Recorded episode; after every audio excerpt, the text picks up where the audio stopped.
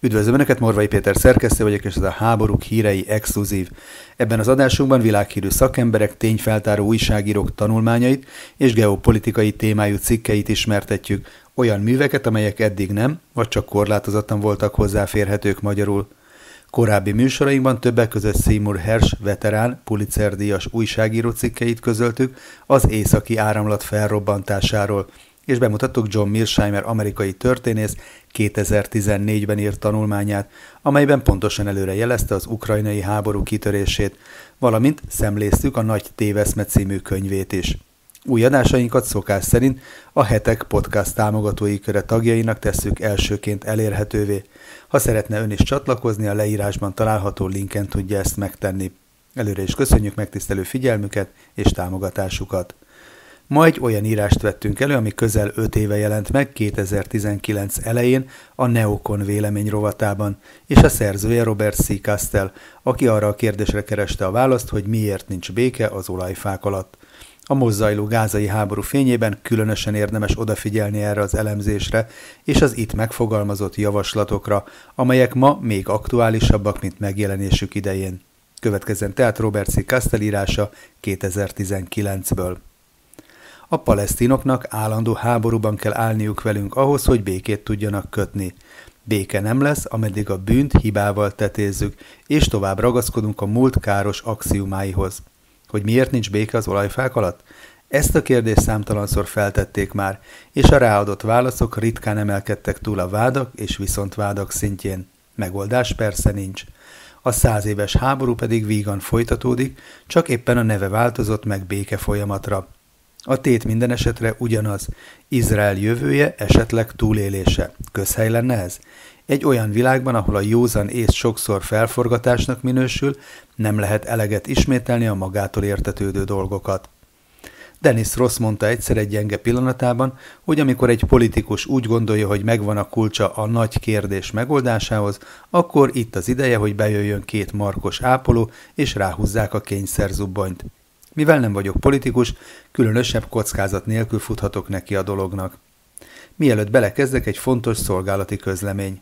Minden, amit itt kifejtek, a realista külpolitika perspektívájából íródott. Aki itt jogokat, elnyomottakat, igazságot, egyenlőséget és hasonlókat akar látni, az keresse meg az ápolókat.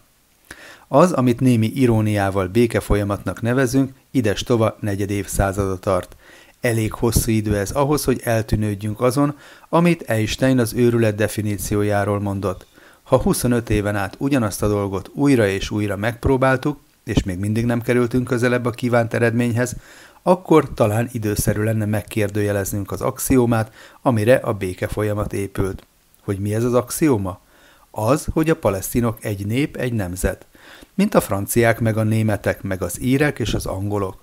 A béke egy lehetséges állapot a nemzetek között, még akkor is, ha azok hosszú évszázadokon át harcoltak egymás ellen. A feladat csupán megtalálni a megfelelő mechanizmust, ami a két ellenség érdekeit egymáshoz köti. Ettől a pillanattól kezdve minden a mechanizmus kérdések körül forgott. Azóta eltelt több mint 25 év, és a mechanizmus sehol. A megélhetésszerű béket csinálgatókat kivéve minden épeszű emberben fel kellene már merülnie a gondolatnak, hogy a baj nem a mechanizmusban, hanem magában az axiómában van. Mi van, ha a palesztinok nem egy nyugati értelemben vett nemzet? Akkor a német, francia, angol, ír, stb. analógia teljesen irreleváns? Milyen más analógiák vannak, amelyekkel dolgozni lehet? És egyáltalán kik azok a palesztinok tulajdonképpen? Nyilvánvaló, hogy itt egy olyan érv párbajról van szó, aminek gyökeres, magvas hagyományai vannak, és amit nyilvánvalóan nem fogok itt és most eldönteni. De talán mégis megéri felszolgálni néhány kevésbé ismert adatot. Az a törzsi, szektárius zimankó, amit a szép lelkek arab tavasznak neveznek, a Sykes-Picot egyezmény által alapított mesterséges államkonglomerátumok széthullásához vezetett. Ma már közhelynek számít a megállapítás, hogy ezeket a koloniális tákolmányokat csak a korrupt monarchiák és az azokat követő szekuláris diktátorok vaskeze tartotta egyben, és hogy nincs és nem is volt soha szír, iraki, líbiai, stb. nép vagy nemzet. Törzsek vannak, törzszövetségek és rítus közösségek, és magasan felettük a pán-arab etnikum. Ha ez igaz a térségre általában, akkor miért pont a palesztinok képezzenek ez alól kivételt? Hogy a palesztin társadalom hasonlóan a térség többi virtuális úgymond nemzetéhez mennyire törzsi jellegű, arra számtalan példát lehetne felhozni. Helyszüke okán be kell érnünk hárommal. 1. Az 1948-as háború katonai temetői érdekes demográfiai adatokkal szolgálnak. Elenyésző azoknak az arab harcosoknak a száma, akik nem a saját falujuk, illetve régiójuk közelében estek el. Nem látni hebroni családneveket a jafói temetőkben, vagy galileai neveket a Negev sivatagban. Eltelt 70 év, és a lokál patriotizmusnak ez a sajnálatosan militáns formája nem sokat változott. A cisjordániai terrortámadások jó része mind a mai napig inkább emlékeztet törzsi vendettákra, mint sem egy nemzet ellenállási mozgalmi tevékenységére. 2. A házasság kötési szokásokat vizsgálva nyilvánvalóvá válik, hogy úgy Cisjordániában, mint az izraeli arabok között úgymond illik a törzsön, illetve a falun belül házasodni. Még a nagyobb városokban is, ahol több klán él egymás mellett, a társadalmi nyomás szigorúan fenntartja ezeket a demarkációs vonalakat. 3. Ami a politikai legitimitást illeti, hasonlóan a többi közelkeleti társadalomhoz, az egyetlen legitim hatalmi figura a klán, illetve a rítus közösség feje. Nem véletlen, hogy a közelkelet legstabilabb országai a perzsa menti törzsi királyságok, ahol az uralkodót rokoni szálak fűzik az alatvalókhoz. Ezzel szemben Cisjordániában a beduinok nem szívesen viszik a palesztin hatóság bíróságai elé peres dolgaikat, inkább a saját törzsi bíróságuk ítélkezésében bíznak. Nyugati ember számára azt is nehéz megérteni, hogy egy beduin pásztor a Hebron körüli hegyekben éppen olyan idegen, illegitim hatalomnak tekinti a palesztin hatóság potentátjait, mint előtte a Jordán vagy az izraeli katonai kormányzatot. Ugyanakkor hiba lenne azt gondolni, hogy a törzsi az egyetlen létező identitás. A többi közel-keleti társadalomhoz hasonlóan a Palesztinban is több rétegű az identitás. Az első és legfontosabb réteg a törzsi identitás. Valahányszor a modern állam törvényei, vagy akár a sária vallásos rendelkezései ütköznek a törzsi szokással, általában a törzsi szokás kerekedik felül. A második réteg a rítus közösség, legyen az a szunita vagy a síita iszlám, vagy a térség bármelyik másik vallása. Bizonyos kontextusban ez egy potens identitás, amint azt a politikai iszlám előretörésében láthatjuk is. Ugyanakkor a törzsi kötődés jóval erősebb ennél. 1948-ban Hitler muftia Hajj Amin el Husseini meghirdette a szent háborút a zsidók ellen, amihez a mandátum szunita lakossága szinte egy emberként csatlakozott. Mindenek ellenére, amikor az El Helyib törzs vezetői úgy döntöttek, hogy átállnak a zsidók oldalára, a törzsi lojalitás teljesen felülírta a vallásos ukászt. Tény az, hogy 1500 év sem volt elég ahhoz, hogy az iszlám egy egységes nemzetet, egy ummát kovácsoljon a törzsekből. A harmadik leggyengébb identitás a nemzeti azonosulás a modern állammal. Ez egy kényelmes megoldást jelentett a keresztény és egyéb kisebbségek számára, akik nem tartoztak a törzsekhez, és az iszlám köppenye alá sem fértek be. A mainstream szemében azonban a modern állam sohasem volt tartósan legitim. Ez a papír vékonyságú nemzeti identitás csak akkor vált érvényessé, amikor egy másik nemzet rendszerint Izrael ellen kellett harcolni.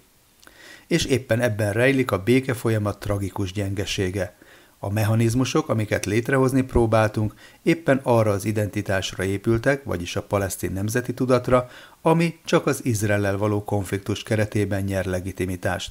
Példának okáért mekkora igazságtalanság szegény Mahmud Abbasszal szemben, hogy azt várjuk el tőle, éppen ott kössön kompromisszumot, ahonnan legitimitásának szánalmas maradékait próbálja éppen összekaparni. Ennek a tragikus paradoxonnak az az egyenes következménye, hogy a palesztinoknak állandó háborúban kell állniuk velünk ahhoz, hogy békét tudjanak kötni. Ezért nincs béke az olajfák alatt, és nem is lesz, ameddig a talerani fordulattal élve a bűnt hibával tetézzük, és tovább ragaszkodunk a múlt téves axiomáihoz. A megoldás a történelmi perspektívában és a kortárs közel-keleti országok politikai berendezkedésében keresendő. Izrael a történelme folyamán általában sikeresen játszotta ki a törzsi lapokat, és csúfos kudarcot vallott, amikor nemzetépítő hóbortokra ragadtatta magát. Az elsőre számos példa van, az elhelyibb átállásától kezdve a cserkeszek és drúzok megnyerésén át a kurt szövetségig. Ezek a szövetségek hosszú évtizedeken át stabilnak bizonyultak. Az utóbbira két intő példa van. Az első a vegyes kimenetelő stratégiai kaland a libanoni maronitákkal, a második pedig az oszlói egyezmény. A térség országai közül, mint már említettük, a konglomerátumok állandó széthullásban vannak. A palesztin hatóság tökéletesen beleillik ebbe a csoportba. Mesterséges határok, törzsek és rítusközösségek, valamint egy elnyomó és korrupt, Tunéziából importált diktatúra. Ezzel szemben a törzsi királyságok, főleg a perzsőből államai sokkal stabilabbak és békésebbek, azok is, amelyek rendelkeznek olajvagyonnal, és azok is, amelyek nem. A következtetés eléggé kézenfekvő, főleg azok számára, akik többre becsülik a tapasztalatot az elméletnél. Egy stabil módusz vivendi Cisjordánia arab lakosságával csak a törzsi szintre építve hozható létre. Le kellene ülni, beszélni a palesztin városok törzsi vezetőivel, a dzsabarikkal, a bargutikkal, az arikátokkal. Ki kellene választani egy régiót, talán Jerikót, ahol a sikernek a legnagyobb az esélye, és ott létrehozni egy mini autonómiát, a szuverén állam összes jellemzőjével, az önálló külpolitikán és honvédelmen kívül. Egy prototípust, ahol a hatalom a helyi törzsi vezetők kezében van. Ez jó alkalom kimutatni a nagyvonalúságunkat, hogy a másik félnek is megérje a dolog. Mikor az első prototípus működik, akkor létre kellene hozni a következőt, és így tovább, ameddig Cisjordánia valamennyi városa és az azokat környező falvak nyolc mini autonómiába szerveződnek. Hogy hosszú távon milyen magasabb politikai konstrukció fog kialakulni Cisjordánia arab lakta részein? Nos, majd elválik. Az egyik lehetőség a mini autonómiák szövetsége, a másik egy konföderáció Jordániával és vagy Gázával. Mindez persze a palesztin hatóság csak útban van. A felszámolásához Izraelnek egyetlen egy dolgot kell csak tennie, nem csinálni semmit. A közelgő interregnumot kihasználva a Hamas biztosan megpróbálja majd kiterjeszteni a hatalmát Cisjordániára, és izraeli támogatás nélkül a palesztin hatóság valószínűleg rövid idő alatt összeomlik majd. Mahmud Abbas távozását szinte szükségszerűen káosz követi majd, mivel kijelölt örököse nincsen. A kérdés csupán az, hogy milyen lesz az új stabilitás, ami ebből a káoszból fog kikristályosodni. Az első lehetőség egy permanens bukott állami állapot. Ez mindenképpen elkerülendő, mert a tapasztalat azt mutatja, hogy a politikai vákum magába szívja a közeli és távoli hatalmakat. A második lehetőség hagyni azt, hogy a Hamas vegye át az uralmat és stabilizálja a helyzetet. A gázai tapasztalat szerint az, hogy a Hamas vezetői fel tudnak kapaszkodni az elefántra, de uralni nem nagyon tudják azt. Ez sem tűnik tehát vonzó lehetőségnek. A harmadik opció Cisjordánia teljes megszállása, a status quo ante Oslo. Nem túl étvágygerjesztő ez sem. A negyedik és legígéretesebb lehetőség kihasználni a központi uralom széthullását a mini autonómiák kialakítására. Az arab lakosság önrendelkezésén túl ezzel a tervel meg lehetne oldani a cisjordániai kör négyszögesítését, azaz megtartani a stratégiailag nélkülözhetetlen területeket a demográfiai ballaszt nélkül. Kevéssé ismert tény, hogy a palesztin nagyvárosokat és a környező falvakat kivéve Cisjordánia nagyjából üres terület. Ez a tény lehetővé teszi a mini autonómiák közötti területek egy részének, különösen a Jordán völgynek az annektálását. Az ott lakó kisszámú arab lakosságnak teljes izraeli állampolgárságot kell biztosítani. Egy dolog biztos, a törzsi autonómiákon alapuló terv nem elegáns, nincs készfogás, nincs pázsit a Fehérház előtt, nincs Nobel békedély. A tárgyalásokat nem európai fővárosokban fogják lefolytatni, hanem a tett színhelyén.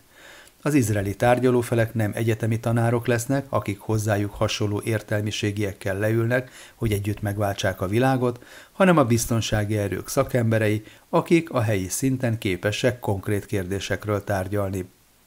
Az is gyakorlatilag biztosított, hogy a jó világ majd megtesz mindent, hogy meghiúsítsa ezt a tervet, amelyik nem felel meg az elfogadott narratíváknak. Mint minden lépésnek a saktáblán, ennek is megvannak a maga kockázatai. Például Izrael alaprakosai a mini autonómiák sikerein felbuzdulva követelhetik majd a saját autonómiáikat Galileában és a többi kisebbségek által lakott területeken. A mini autonómiák összeomolhatnak a klánok közötti hatalmi harcokban, és átalakulhatnak mini libanonokká. Ezek mind valós veszélyek, de hát mi nem. Valós veszély a közel-keleten. Elmúlt egy emberöltő a béke folyamat kezdete óta. Minden hibájával együtt az oszlói folyamat bátor volt és kreatív abban, hogy megoldást keressen egy száz éves problémára. A legnagyobb haszna talán abban rejlik. Bebizonyította egy bizonyos útról azt, hogy az járhatatlan. Mindkét oldalon felnőtt egy új generáció, egy olyan Orwelli világban, ahol a béke folyamat az alacsony intenzitású hadviselés eufemizmusa. Tartozunk nekik és az utánuk jövő generációknak azzal, hogy megpróbálunk új kulcsokat reszelni a régi zárakhoz. Ehhez azonban nem elég a régi rozsdás kulcsot kihajítani a történelem szemét dombjára. El kell kaparni jó mélyre, nehogy valaki lehajoljon érte, és elvigye reciklálni. Csak így lesz majd egyszer béke az olajfák alatt. Zárja 2019-ben megjelent cikkét Robert C. Castell. Ez volt tehát a háborúk hírei exkluzív adása. Morvai Péter szerkesztőt hallották. További exkluzív tartalmaink meghallgatásához kérjük csatlakozzanak a Hetek Podcast támogatói körhöz. Részletek a leírásban találhatók. Köszönjük, hogy már több mint 46 ezeren választottak bennünket, és októberben közel 2 millió alkalommal hallgatták adásainkat. Ha esetleg még nem iratkoztak volna fel, kérjük tegyék meg és állítsák be az értesítéseket is, hogy elsőként kaphassanak hírt új műsorainkról, köztük Roberci Castellel készült aktuális beszélgetésekről. Köszönjük még egyszer a megtisztelő figyelmüket, várjuk Önöket más adásainkkal is itt a csatornánkon. Addig is minden jót, találkozzunk legközelebb is!